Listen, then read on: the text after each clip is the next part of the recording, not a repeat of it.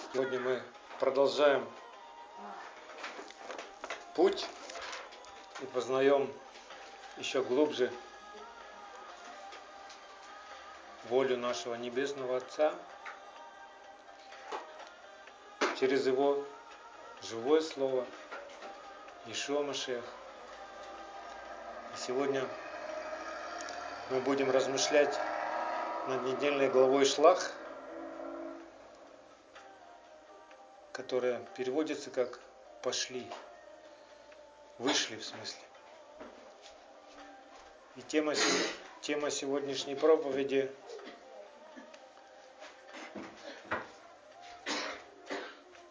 она звучит и в посланиях Нового Завета, и она такая. Испытывайте самих себя. Верили вы самих себя исследуйте. В этой главе мы видим те испытания, которые предстояли для общества израильского перед входом в обетованную землю. И казалось бы, для чего Богу нужны были эти разведчики? Разве Бог не знает, что в обетованной земле ждет его народ. Я бы сказал, даже и Моисей знал, что Бог приготовил, потому что Бог разговаривал с ним устами к устам, лицом к лицу. Но в этой, через такое повеление выслать разведчиков, Бог хочет показать нам, что в нашем сердце должно что-то измениться.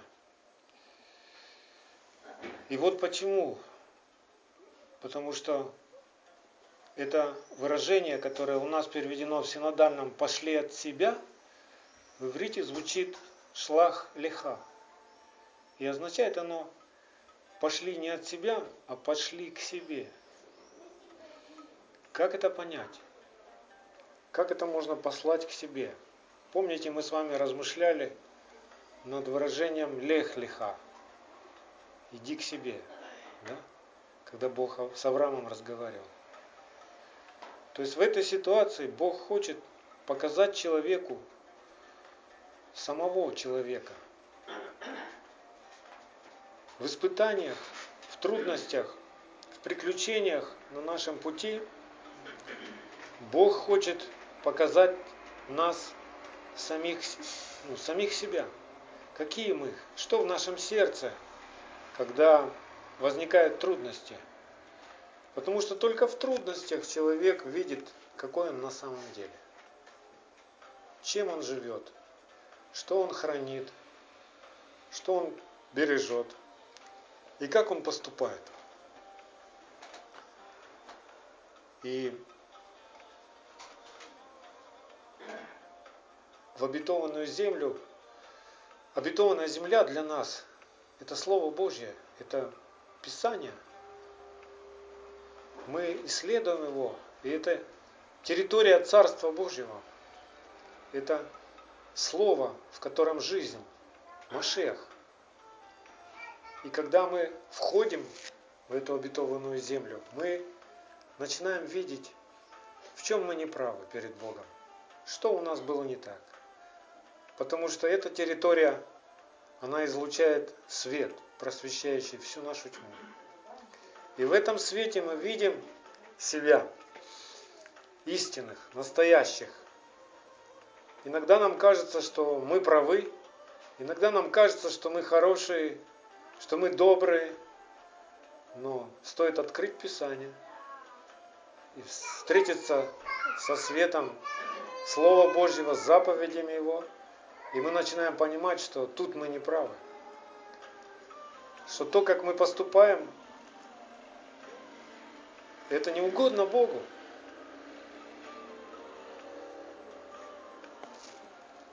В этой обетованной земле нас ждут плоды. Она нужна нам, поэтому ее нужно исследовать. Вот это слово, которое Бог говорит чтобы эти разведчики высмотрели хана, землю ханаанскую. Давайте прочитаем этот стих, числа 13, 2-3 стих. «И сказал Господь Моисею, говоря, пошли от себя людей, чтобы они высмотрели землю ханаанскую, которую я даю сынам Израилевым. По одному человеку от колена отцов их пошлите главных из них». И это слово «высмотрели» в иврите звучит «веятур», и означает оно изучить, освоить. И как это похоже на Слово Божие. Помните, Машех заповедовал исследуйте Писание, да? Не просто читайте. Сегодня большая проблема возникает из-за того, что в наши руки попали, попала Библия в синодальном переводе, и там очень-очень много искажений, которые ну, расходятся с истиной, расходятся с иудейской верой, расходятся с тем, что Бог говорит в начале. Мы эти ошибки обнаруживаем, исследуя Писание, а, исследуя разные переводы.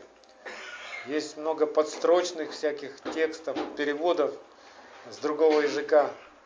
У нас есть благодать, что мы можем а, обращаться за помощью к тем, кто знает иврит, и исследовать все написанное в Писании, как оно звучит в иврите, в оригинале. И нам становится понятно и обетованная земля, что это не просто географическая какая-то зона, местность. Обетованная земля для каждого верующего – это Слово Божье, полнота Машеха. И мы постепенно туда входим, мы изучаем, мы исследуем, мы осматриваем эту землю. И встречаемся со своими страхами, встречаемся со своим противлением, непослушанием, со своей плотской натурой, которую нам нужно побеждать. И в этой истории, в недельной главе, мы видим, что эти разведчики а, пошли в эту землю, увидели все, что там есть, и вернулись такими же самыми. У нас в тексте это не совсем понятно. Это с 27 по 33 стих в 13 главе нам, у нас написано в синодальном «И пошли и пришли к Моисею и Аарону ко всему обществу сынов Израилевых». Но в иврите вот, это, вот эти слова «и пошли и пришли» означают, что какими они пошли, такими они и пришли. То есть внутри они не изменились. Это глава числа, да? Да, числа, 13 глава. С 27 по 33 стих мы этот сейчас отрывочек рассматриваем. То есть они какими пошли, такими и пришли, не изменившись. То есть они были трусливыми, увидели все, что есть в этой земле, испугались и такими же пришли, и своим страхом, в кавычках, вдохновили все общество Израилева. Мы уже с вами как-то говорили, вот есть интересная такая закономерность здесь, что имена вот этих десяти разведчиков, которые испугались обетованной земли и произнесли ну, хулу на обетованную землю, можно так сказать. Бог пообещал это отцам, да? Пообещал, что Он ведет, пообещал, что Он сделает ее нас, ну, наследием для Израиля. А они вдруг сказали, нет, не может такого быть.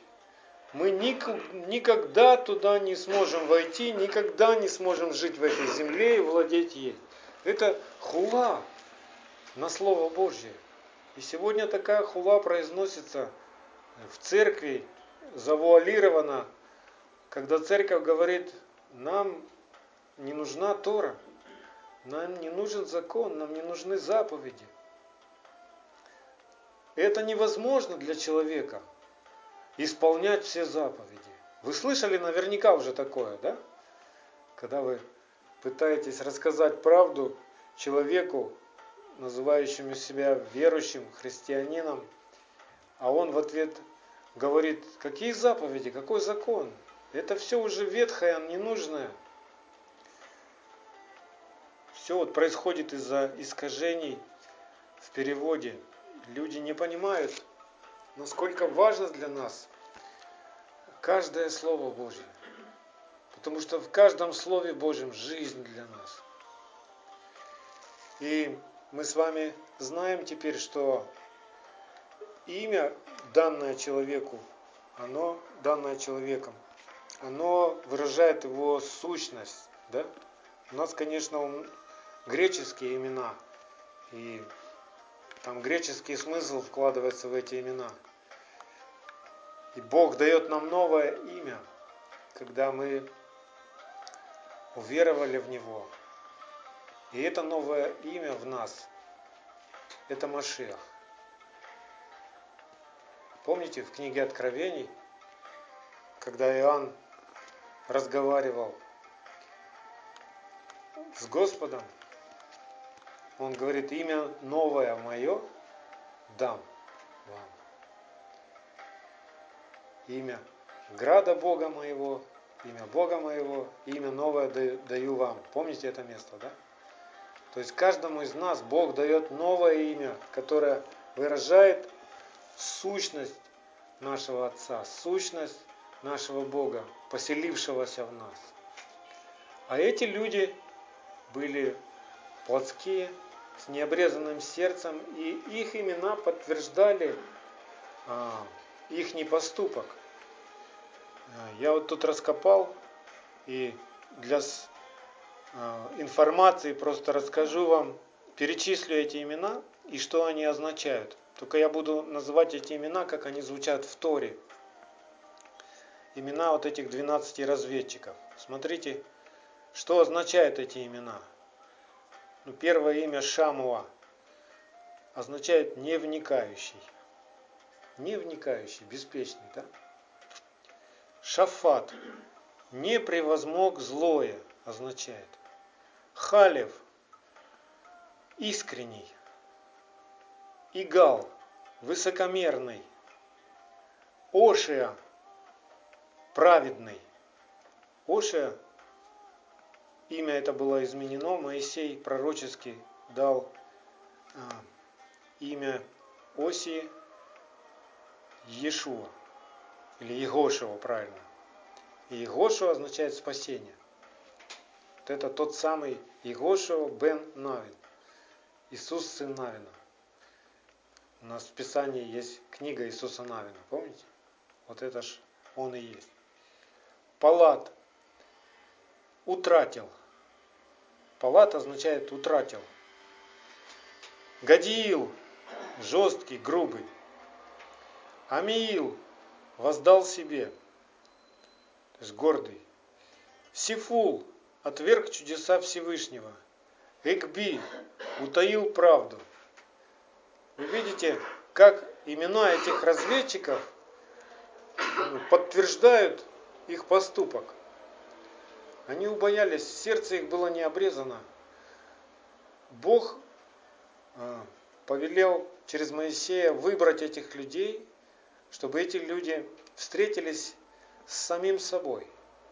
И обнаружив все свои ну, негоразды, все свои страхи, все свои изъяны, обратились бы к Богу, и Бог обрезал бы их сердце, но они этого не сделали и они возмутили, а, возбудили в обществе ропот на Бога.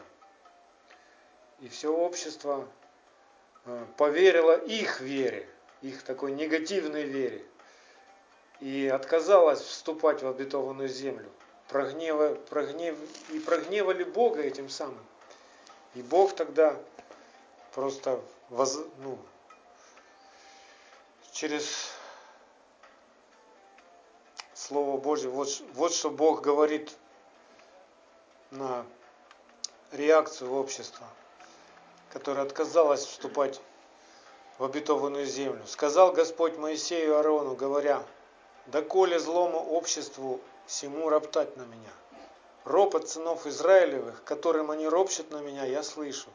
Скажи им, живу я, говорит Господь. Как говорили вы вслух мне, так и сделаю вам пустыне сей падут тела ваши. Мы видели в этой недельной главе описано, как они сожалели, что они вот попались в это приключение, лучше бы они остались в пустыне. И Бог говорит, ага, в пустыне хотите? Ну что ж, сделаю, как вы говорите.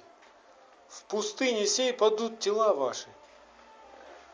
И все вы исчисленные, сколько вас числом, от 20 лет и выше, которые роптали на меня, не войдете в землю. То есть человек, который ропщет на Слово Божье, который отвергает Тору, он не войдет в полноту обетования, он не войдет в Царство Божье, он не войдет, он не будет ничего понимать в Писании, покрывало на сердце такого человека. Не войдете в землю, на которой я, подъемля руку мою, клялся поселить вас. Кроме Халева, сына Ифонина, и Егошева, сына Навина, детей ваших, о которых вы говорили, что они достанутся в добычу врагам, я введу туда, и они узнают землю, которую вы презрели, а ваши трупы падут в пустыне сей. А сыны ваши будут кочевать в пустыне сорок лет, и будут нести наказание за блудодейство ваше, доколе не погибнут все тела ваши в пустыне. Помните, как Бог говорит, что Бог человеколюбивый, долготерпеливый, многомилостивый, да? прощающий кающегося грешника и не оставляющий без наказания не раскаивающегося грешника, наказывающий вину отцов в детях до третьего, четвертого поколения. Да?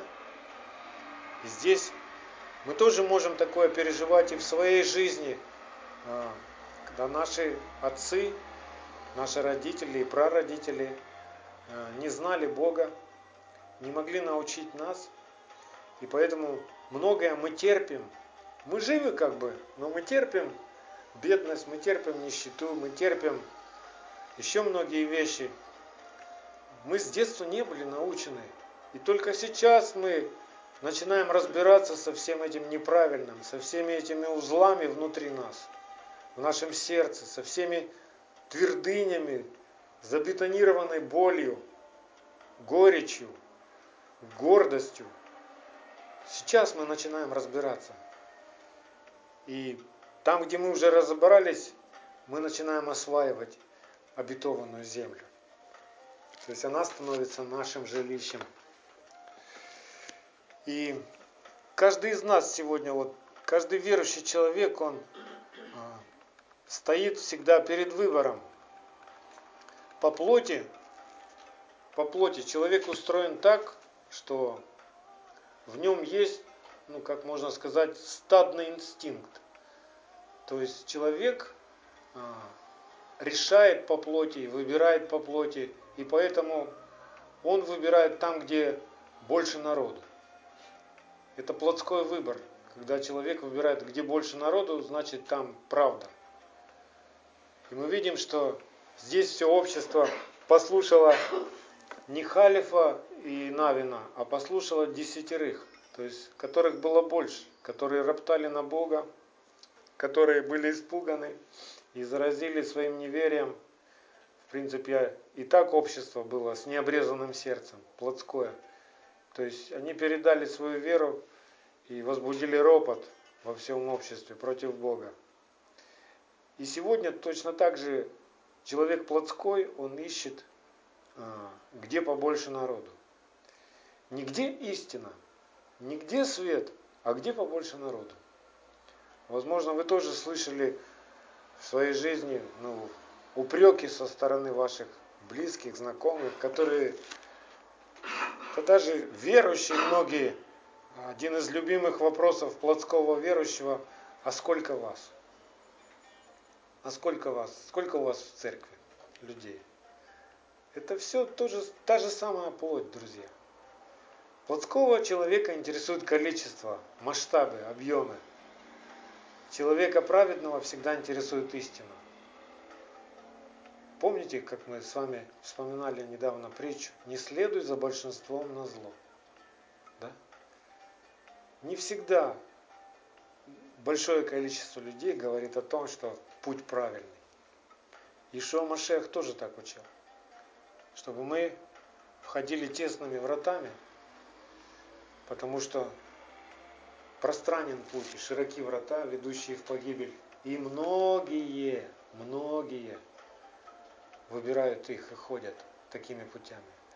И только немногие выбирают тесные а, врата и узкий путь. И каким-то образом мы с вами попали в число этих немногих сегодня. Мы с вами следуем за правдой, за истиной, которая вечная. Мы с вами поняли, что невозможно человеку, отвергнув закон Божий, попасть в Царство Божие и обитать там и иметь мир с Богом. Да? И сегодня нам надо смотреть не на обстоятельства, которые, может быть, теснят нас. Бог через Моисея тоже ободривал народ во Второзаконии 8 главе с 1 по 5 стих. Помните, мы часто вспоминаем это место – Бог говорит, помни весь путь, которым вел Господь Бог твой тебя по пустыне, вот уже 40 лет, чтобы смирить тебя, чтобы испытать тебя и узнать, что в сердце твоем. Будешь ли хранить заповеди Его или нет? Он смирял тебя, томил тебя голодом, питал тебя манной, которой не знал ни ты, ни знали отцы твои, дабы показать тебе, что не одним хлебом живет человек, но всяким словом, исходящим из уст Господа, живет человек. Одежда твоя не ветшала на тебе, и нога твоя не пухла, вот уже сорок лет, и знай в сердце твоем, что Господь Бог твой учит тебя, как человек учит сына своего. Ишуа Машех своих учеников учил тоже, говорил, что невозможно не прийти искушением. Невозможно не прийти ну, испытаниям, когда теснит тебя, когда давит тебя. Это не минует верующего человека. И у каждого из нас достаточно разных испытаний и страданий, где мы вот ну, страдаем. Нам трудно, трудно идти против ну, в другую сторону, как идет большинство людей.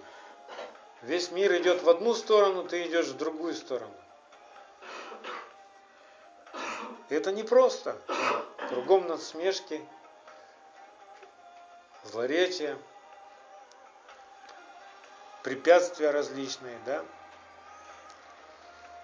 И вот во всех трудностях, которые мы встречаем, у нас всегда два выхода. Один приведет нас к поражению, если мы поступим по плоти, если мы поступим по своей душевности, если мы поступим, как поступает большинство в этом мире, мы в конце концов будем поражены. И другой путь, если мы выберем держаться за Слово Божье, за то, что обещал сделать Бог, то мы обречены на победу. Блажен человек, который переносит искушение, потому что, быв испытан, он получит венец жизни, который обещал Господь любящим его. Кому венец жизни Бог обещал? Любящим его. А что означает любить Бога? Если любите меня, исполните мои заповеди. Да? Тот, кто исполняет заповеди, в том любовь Божья совершилась. А кто говорит, я люблю Бога, а заповеди Его не исполняет, тот лжец. Так написано в Писании, да? Все эти испытания нужны каждому из нас. Мы иногда, ну, первая наша реакция на трудность какую-то. За что, Господи? Ну почему? Ну разве нельзя было как-то по-другому обойтись? Разве нельзя без приключений, без каких-то? Разве нельзя как-то без испытаний устроить так жизнь, чтобы вот, ну, все гладко было, все хорошо, э, никаких страхов? Бог говорит, нет, невозможно не прийти испытанием, искушением. Потому что ну, наше сердце, когда мы приходим к Богу, вообще сердце человека лукаво, крайне испорчено. И вот чтобы починить наше сердце, исцелить наше сердце, очистить, обрезать от всяких страхов, нам нужна какая-то теснота, ситуация, в которой мы сами видим, что ой, я боюсь. Ой, вот здесь вот я не совпадаю со Словом Божьим. И в этой ситуации, если я выбираю, Боже, ты обещал. Ты обещал, что ты проведешь меня, что ты укрепишь меня, что ты очистишь сердце мое. Я тебе молюсь, я на тебя уповаю. Я не буду постыжен. Я не буду смотреть на то, как поступают все остальные. Я буду смотреть, как, поступ... ну, как мне надо поступать по Слову Твоему. И чтобы, как бы тесно мне не было, я выбираю быть послушным Тебе. И в такой ситуации тогда мы можем переживать, а, как а, наше старое, ветхое, плотское представление о жизни умирает, а внутри нас появляется новое, непоколебимое, твердое, настоящее. Мы можем разглядеть Машеха через все это, что Слово Божье невозможно убить, что Божья любовь невозможно убить. Даже если ее все общество распнет на кресте, она воскресает. Да? Поэтому нам надо смотреть на славу Машеха. Тогда мы будем преображаться. Если мы будем смотреть на этот мир, если мы будем смотреть на то, как поступает большинство людей, мы не переживем силу воскресения.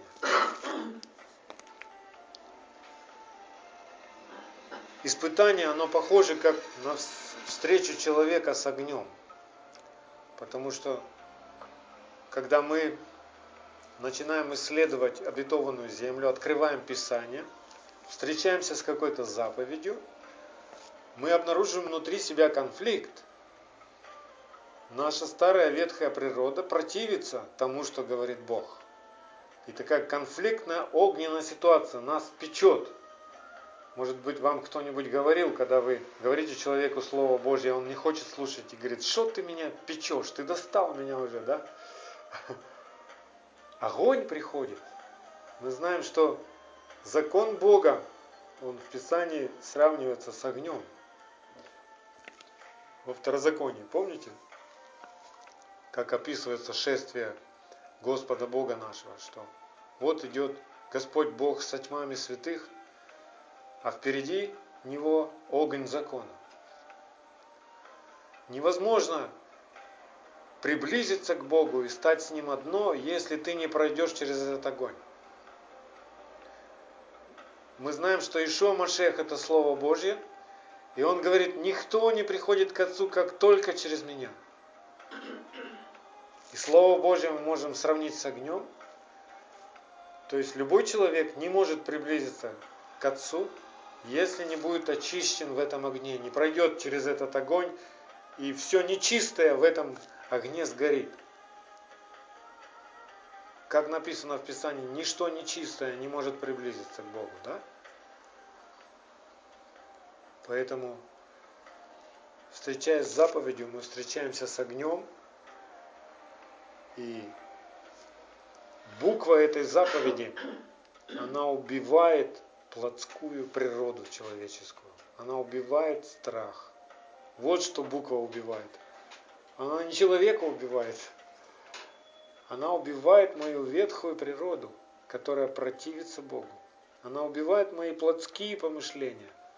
Она убивает, ну как бы, мой сценарий жизни. Раньше, когда мы не знали Бога, мы знали, как жить, да?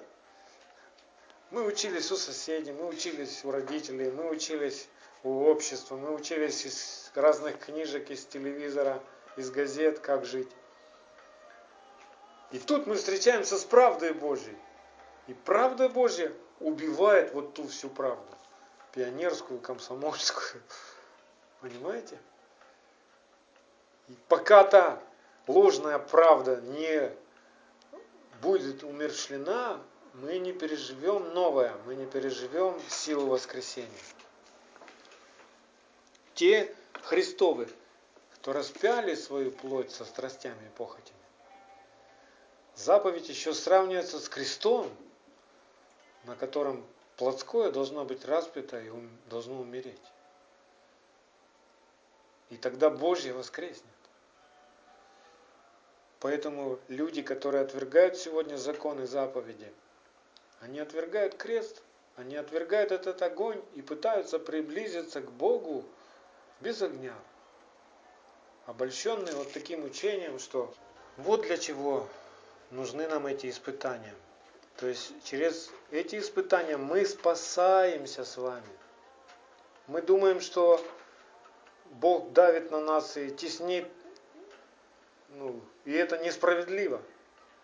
А Бог через испытания вытесняет из нас все нечистое, чтобы отделить его, чтобы мы заметили его сами, пришли к Богу и сказали, Боже, грешен я, вижу, я боюсь, вижу свою немощь, укрепи меня, обрежь мое сердце.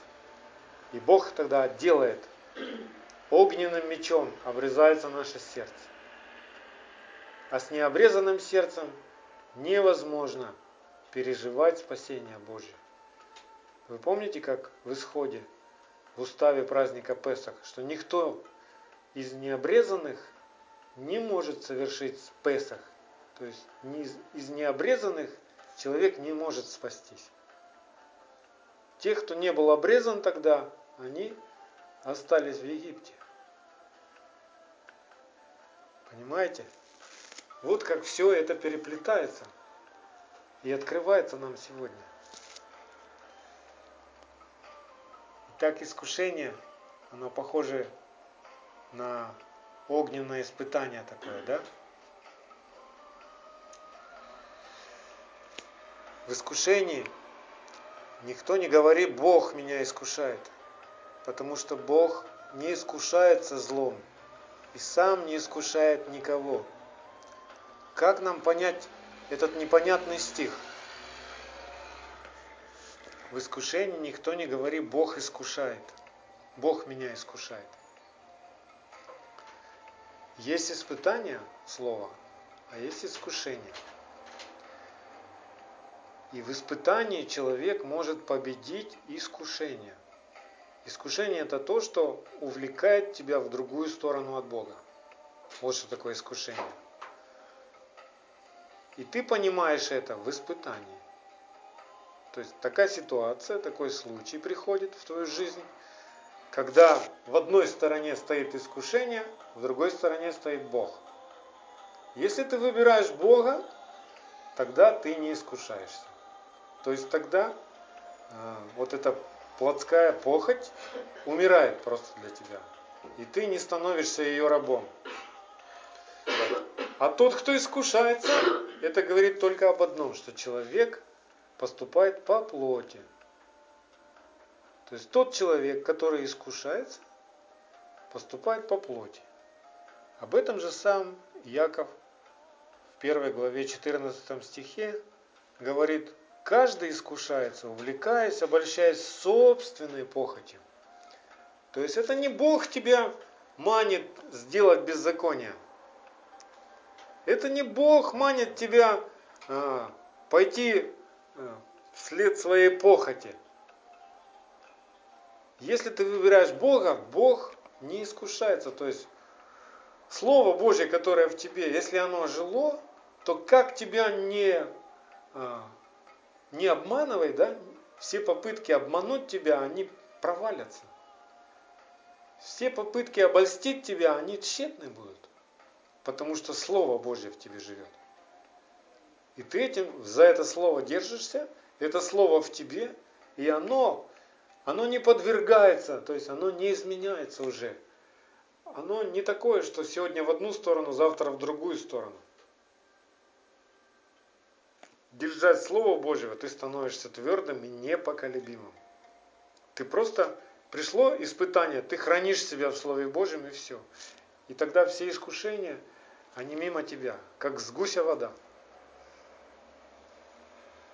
Вот о чем писал Яков, чтобы мы поняли, что Бог не приходит к нам, чтобы...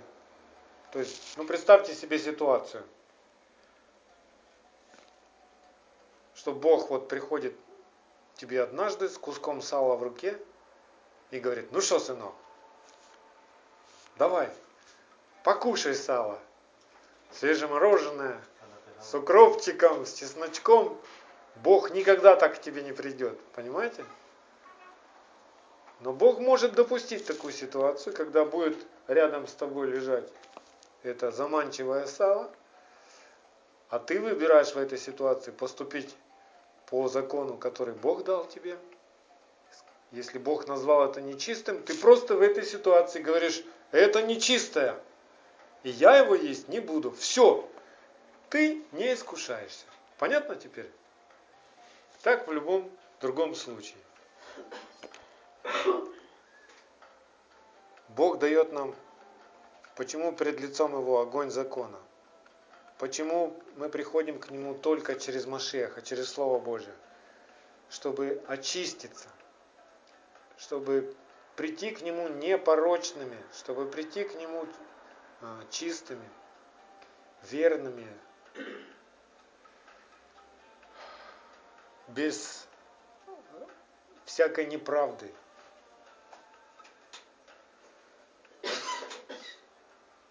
Если в сердце человека обитает Слово Божье, и человек живет этим Словом Божьим, то в сердце такого человека пылает огонь. И такой человек может смело иметь общение с Богом. Мы уже с вами несколько раз говорили, что огонь в огне не сгорает. Если ты и Слово Божье это уже одно, то встретившись с Богом, тебе неч... в тебе нечему будет уже сгорать. Ничего нечистого в тебе нет. Помните, как перед тем, как а, Иешуа Машеха взяли чтобы арестовать его, он своим ученикам говорит, что вот идет князь мира сего, но во мне ничего своего не найдет. Вот так и мы. Вот там, где мы сейчас, а, там, где у нас еще нет Слова Божьего, то есть в какой-то сфере жизни, да, там мы переживаем свои слабости, там мы переживаем страхи, там мы видим, что мы еще слабо стоим, нас шатает. Мы можем ну, сделать что-то неправильно. Мы можем сделать злое что-то. Мы можем что-то ляпнуть своим языком. Мы э, теряем обладание собой, да? Выходим из себя. О чем это говорит? О том, что плотская природа еще не побеждена до конца. И вот в этих испытаниях мы попадаем в искушение и следуем за своей плотской природой, поэтому и страдаем. Бог не убивает нас, и Он будет давать нам такие же самые ситуации до тех пор, пока мы не победим свой страх, пока мы не победим свой гнев или злоречие, или прочие какие-то свои, всякую неправду. Понимаете? Вот это время, которое Бог нам отмерил на земле, оно как раз для того, чтобы мы приготовились, чтобы мы очистили сердца свои, души свои, свои умы от всякой неправды. И очищаемся мы только через Слово. Ишуа об этом своим ученикам и говорил, что вы очищены через Слово. Если Слово Божьего не будет в тебе, ты не сможешь быть чистым перед Богом.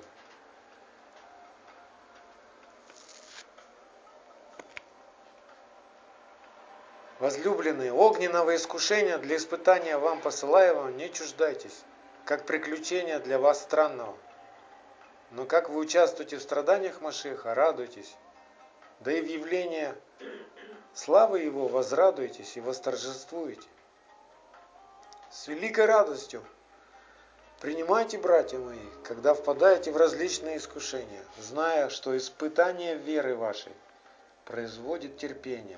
Терпение же должно иметь совершенное действие, чтобы вы были совершены во всей полноте, без всякого недостатка. Смотрите, когда мы распаливаем с вами костер, дрова в один миг не сгорают, правильно? Нужно подождать, пока сгорят э, дрова. Но огонь горит. Так и с нами происходит. У нас есть что-то нечистое, что должно быть сожжено, но оно не сгорает вот так вот в один миг. Ты один раз помолился и все. Нужно испытание, нужно время какое-то, чтобы вот это все нечистое гордыня наша или страх, чтобы дождаться, пока оно сгорит, и поддерживать этот огонь. Поэтому нам надо напоминать себе, чтобы наши уши слышали Слово Божье. Поэтому нам просто нужно поддерживать огонь в своей жизни, напоминая себе Слово Божье. И когда мы с вами собираемся, мы тоже как а, организуем такой костер. Каждый из нас, он в свою меру горит, и когда мы все вместе и свидетельствуем друг другу, делимся откровениями, Словом Божьим, пророчествуем друг другу, молимся друг за друга, через все это мы поддерживаем вот этот огонь, в котором все нечистое сгорает. Многие люди, не зная и не, нау... не быв наученными, думают, что ну вот пока я не разберусь там сам со своим каким-то нечестием, да, со своим грехом, я не могу ходить в собрание. Это неправильная позиция. Наоборот, надо бежать в собрание, где побольше огня, и где это нечестие твое будет сожжено. Многие люди говорят, ну, я вот когда приготовлюсь, тогда я к Богу приду. Как ты приготовишься? Что ты будешь делать со своим грехом? Где ты возьмешь огонь, чтобы приготовиться? Вот здесь как раз мы и готовимся с вами. Когда мы слушаем закон, мы готовимся. Мы поддерживаем температуру веры нашей в наших сердцах. Поддерживаем, чтобы ничто нечистое не оставалось в нас. Когда мы слушаем закон, грех обличается – когда мы слушаем закон, неправда всякая становится ну, ясной для нас. Что вот здесь я не прав, вот здесь не прав. Да.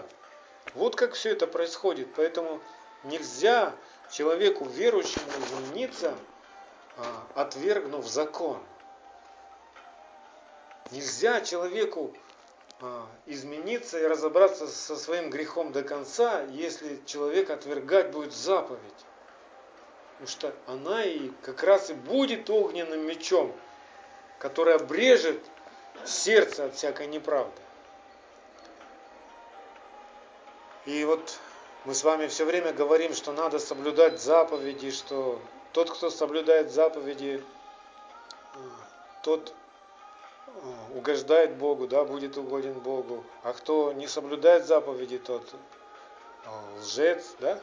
Мы все это знаем. И вот Сегодня а, в этой недельной главе а, можно увидеть одну из заповедей, которую Отец дает нам. И давайте на этой заповеди посмотрим, что она буквально означает и что духовно для нас означает. То есть как нам эту заповедь сегодня исполнять. Что это такое? Числа 15 глава с 17 по 21 стих.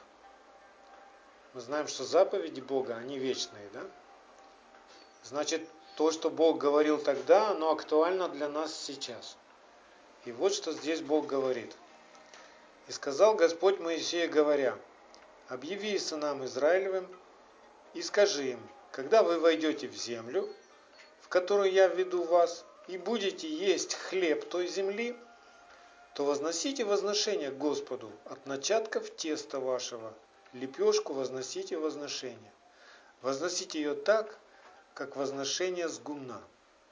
От начатков теста вашего отдавайте возношение Господу в роды ваши.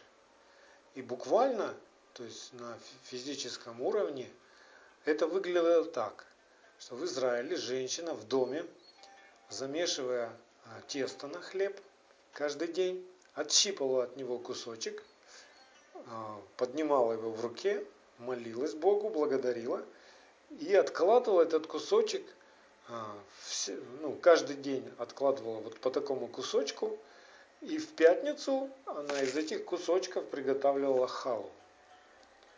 То есть хлеб на шаббат, вот эту плетенку. Это буквально так. Но мы же понимаем, что никакой кусочек хлеба а, не спасет нас.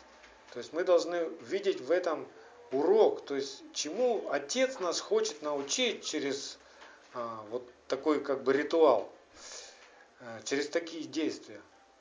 Давайте с вами разберемся, снова а, посмотрим. Здесь Бог говорит, что когда вы войдете в землю, в которую я введу вас, что для нас является обетованной землей? Писание, Тора, пророки. Слово Божье – это обетованная земля. И когда мы входим в нее, то есть открываем ее, и начинаем кушать, написано, будете есть хлеб земли той. Что для нас хлеб истинный? Слово Божье. Иешуа говорит, я хлеб, шедший с небес. Если вы не будете есть меня, вы не будете иметь в себе жизни. И когда мы э, начинаем кушать этот хлеб, вы, наверное, замечали такое, что вот вы читаете, читаете, и вдруг какой-то стих или какое-то выражение вспыхивает для вас, как оживает, становится ясным, ну, становится частью вашей, да? То есть, ну, живым становится. Вот этот как раз и есть тот кусочек теста. Когда вы читаете, размышляете, это вы как тесто замешиваете. И замесили это тесто уже, становится что-то вам ясным, это как вы отщипываете. И записываете это в свой дневник или храните это в сердце своем в течение шести дней, недели. И потом, когда приходим а, в собрание, в шаббат, тогда нам есть чем поделиться. Тогда у каждого из нас есть хала, ну, хлеб живой, который стал нам в радость. Да? Вот почему апостол а, Павел писал, 1 Коринфянам 14:26. Итак, что же, братья, когда вы сходитесь, и у каждого из вас есть псалом, есть поучение, есть язык, есть откровение, есть истолкование. Все сие да будет к назиданию. А Ишуа Машех говорил, чтобы мы не собирали себе сокровищ на земле, а собирали себе сокровища на небесах. Да? Вот это и есть, что мы собираем.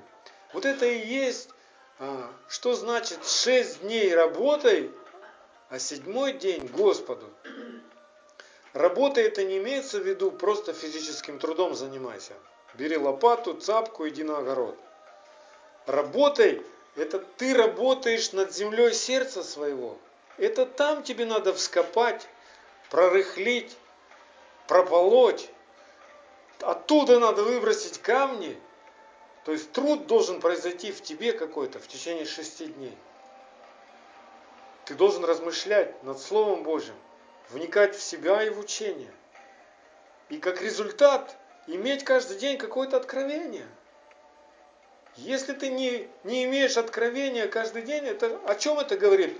Что ты хлеб не ешь. Может быть, ты его взял в руки, посмотрел на него, но в рот не положил, не подумал, не поразмышлял, не пожевал. И он не стал тобой. Он не растворился в тебе верой, ты просто прочитал Писание, закрыл и все. Прошло шесть дней, и ты ничего нового ни о себе не узнал, ни о Боге не узнал, ни о том, как тебе поступать. Так вот это вот все называется религия. Когда внутри нас ничего не происходит. Когда мы просто, ну просто почитал Библию. Ну просто я знаю, что там. А что во мне? Ну, как бы, я какой был, такой и остался. Как те разведчики. Какими они пошли, такими они пришли. То есть Слово ничего не сделало во мне. Почему? Потому что я его не съел. А мне надо взять этот свиток и съесть. Мне надо потрудиться исследовать Писание. Мне надо потрудиться исследовать, а как это совпадает с этим, а почему так Бог говорит. А что означает это слово? Сегодня есть разные переводы. Большая проблема сегодня для того верующего, которому вот научили, ну просто бери Новый Завет, читай и все. И люди начинают свое что-то выдумывать, поэтому очень много доктрин появилось, поэтому очень много различных верований появилось. Больше двух тысяч деноминаций появилось в церкви, которые ну никак друг с другом не могут соединиться. Потому что свое прилепляют. Потому что не знают начала книги. Взяли его и отвергли. Книгу надо читать сначала. То, что Бог вначале сказал, все остальное, что написано, это уже объяснение того, что сказал Бог. Все послания апостолов, все Евангелия, которые мы читаем с вами, у нас их только четыре, на самом деле их много, больше четырех. Все Евангелия – это лишь объяснение того, что написано в Торе.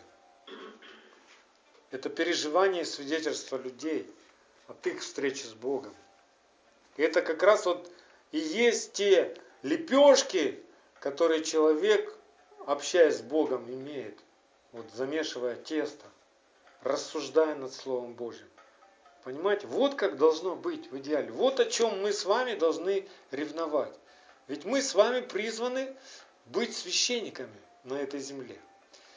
А что это значит? Это значит, что каждый из вас должен приготовиться и научиться тому, чтобы встать однажды перед каким-то собранием или обществом и сказать, так говорит Господь.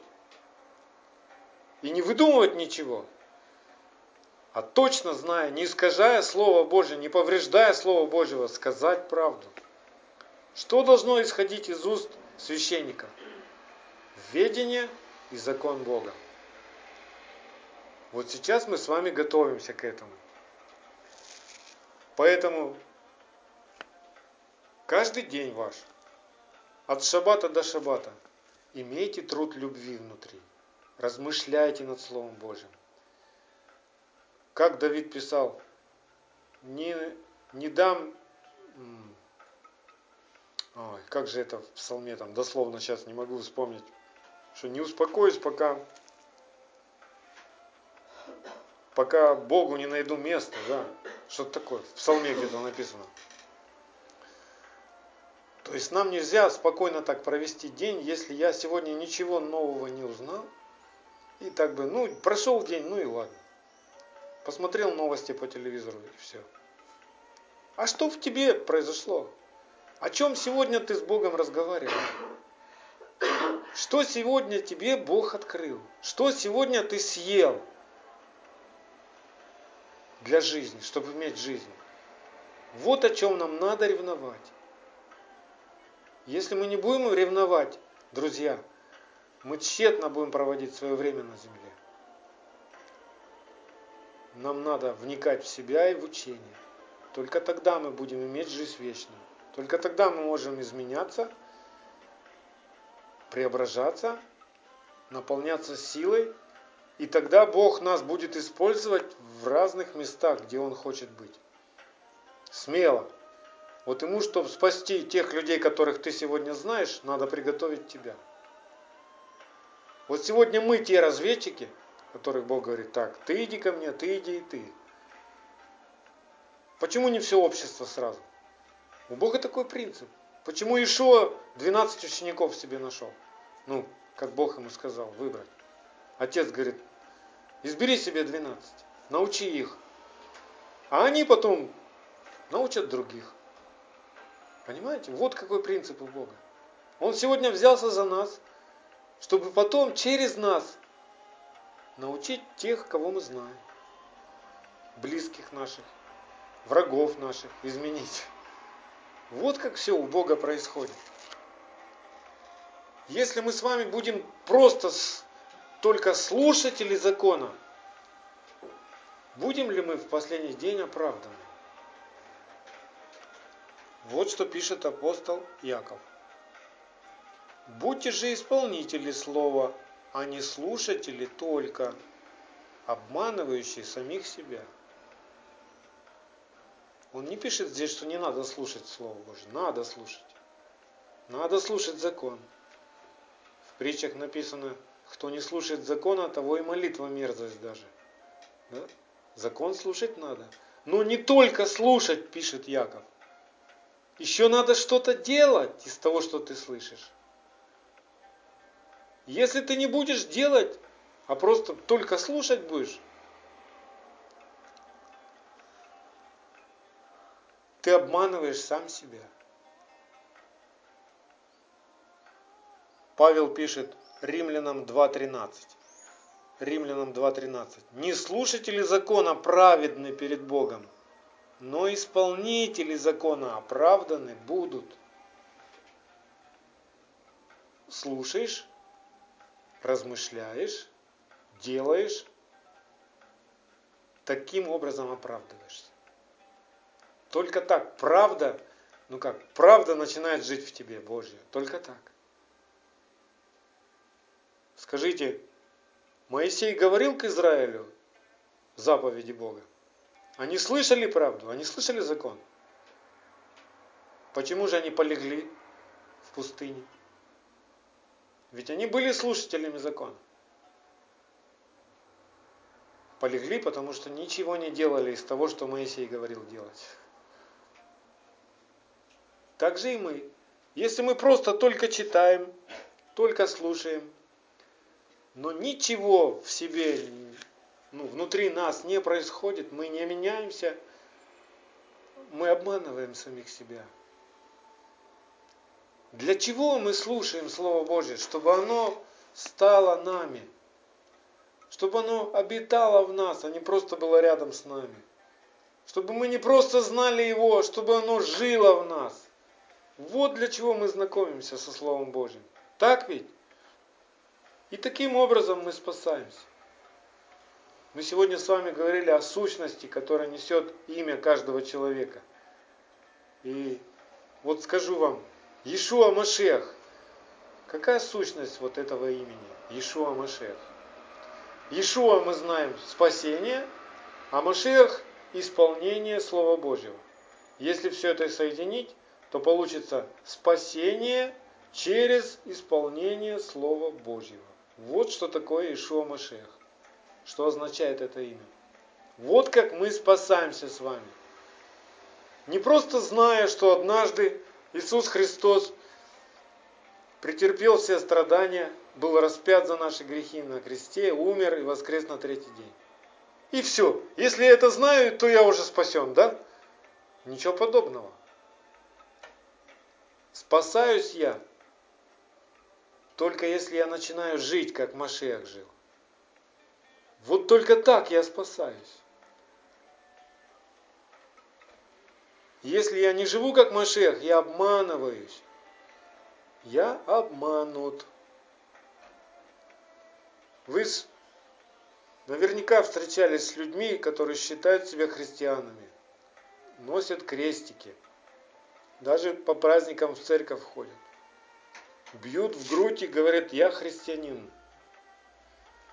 Но живут, ничем не отличаясь от этого мира. Обманывают, сквернословят, крадут, прелюбодействуют.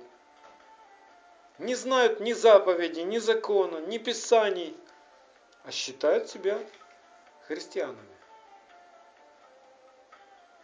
Это обольщение. Так человек не спасается. Исполнители закона оправданы будут. И все это очень актуально для каждого человека, для всякого человека, живущего на земле. Вы наверняка слышали такие отговорки. Ну, это для евреев Бог так говорил. Но послушайте, вот что написано в Писании. Вот что написано в законе Бога, который, которым мы оправдываемся, да? исполняя этот закон. Для вас общество Господня и для пришельца, живущего у вас, устав один, устав вечный в роды ваши. Что вы, то и пришелец, да будет пред Господом. Закон один, и одни права да будут у вас, да будут для вас и для пришельца, живущего у вас. Числа, 15 глава, 15-16 стих. Вот только так все верующие могут стать как одна церковь, как одно тело, да? Как написано в послании Ефесянам, 4 глава с 4 по 6 стих. Ефесянам 4, 4, 6. Одно тело, один дух, как вы призваны к одной надежде вашего звания. Один Господь, одна вера, одно крещение, один Бог и Отец всех, который над всеми и через всех и во всех нас. Почему сегодня нет единства в церкви? Потому что закон как бы не один. Для одних нужен закон, для других не нужен закон. Вот и нет единства. И все ждут, что славу Божью увидели все остальные народы. А как? А что видят сегодня народы? А народы видят сегодня 2000 деноминаций, враждующих друг с другом. Что видят сегодня народы? Как брат верующий восстает на брата верующего – как берут слова своих доктрин и друг друга мутузят этими словами. А вы баптисты, а мы пятидесятники, а мы православные, а вы католики, а вы харизматы и прочее, прочее, прочее. И уже мир настороженно воспринимает всякую проповедь. Ты начинаешь проповедовать Царство Божие, да? А тебя спрашивают, а какой вы веры? А какой веры был Ишуа Машех? И какое Евангелие он проповедовал? Вы помните Евангелие от Марка в первой главе, по-моему, 14 стих, что после этого, после того, как Ишуа был испытан в пустыне, да, после крещения от Иоанна Крестителя – он начал проповедовать Евангелие Царства Божьего. Какое Евангелие сегодня, ну, нас, по крайней мере, сразу учили проповедовать? Что Иисус умер за твои грехи и воскрес. Вот тебе Евангелие, как бы. Но подождите, а Иисус что проповедовал? Что он ходил и говорил, вы знаете, тебе нужен Иисус, Иисус умер за тебя, воскрес на третий день. Разве он это проповедовал? Нет. Он проповедовал заповеди Отца, разъяснял, показывал их всей своей жизнью. Вот, во мне исполняется все, что Отец говорит. Вот так человек должен жить и может жить. И так человек спасается. Вот что проповедовал Ишуа. Понимаете? Поэтому Павел предупреждал об ином Евангелии, что если вдруг кто-то начнет проповедовать что-то иное Евангелие, ну, не надо этому верить. И слава Богу, мы сегодня узнали истинное Евангелие, да? И пусть Бог производит в нас этот огонь настолько ярко, чтобы он действительно был светом всем народам. Через каждого из нас, на всяком месте, чтобы Бог в нас сиял. Пусть в нас в каждом будет ярче и ярче этот огонь. И тогда будет исполняться, о чем пророчествовал Исаия 60.22. Тогда от малого произведется тысяча, и от самого слабого сильный народ. Вот что Бог запланировал. Ты сегодня говоришь самый слабый? Очень хорошо. Бог произведет от тебя сильный народ. Только пусть Божий огонь в твоем сердце не гаснет. Пусть все шесть дней труд любви в тебе происходит. Пусть благодать Божья трудится в тебе. Чтобы ты преображался каждый день. По лепешечке, по кусочечку. Отщипывай из хлеба, из Слова Божьего. Звони, спрашивай, интересуйся, исследуй, сравнивай, размышляй, вникай. И ты увидишь, почему сегодня многие верующие, потухшие, им нечем поделиться. Заходишь на страничку в интернет, в соцсетях к верующим, ну что угодно на страничке, котики, собачки, цветочки, машины, мотоциклы, музыка всякая. И ни одного откровения Слова Божьего. Что сегодня Бог тебе открыл? Никто ничего не пишет. Почему это происходит? Потому что не кушается хлеб. Или хлеб с примесями, с человеческими, с отравой, с ложью, с обольщением, в котором нету жизни. Да благословит нас всех Всевышний, и пусть каждое Его Слово растворится в нас верой, вспыхнет огнем и будет светить и прославлять нашего Бога во всех народах. В Ишуа Машехе. Аминь.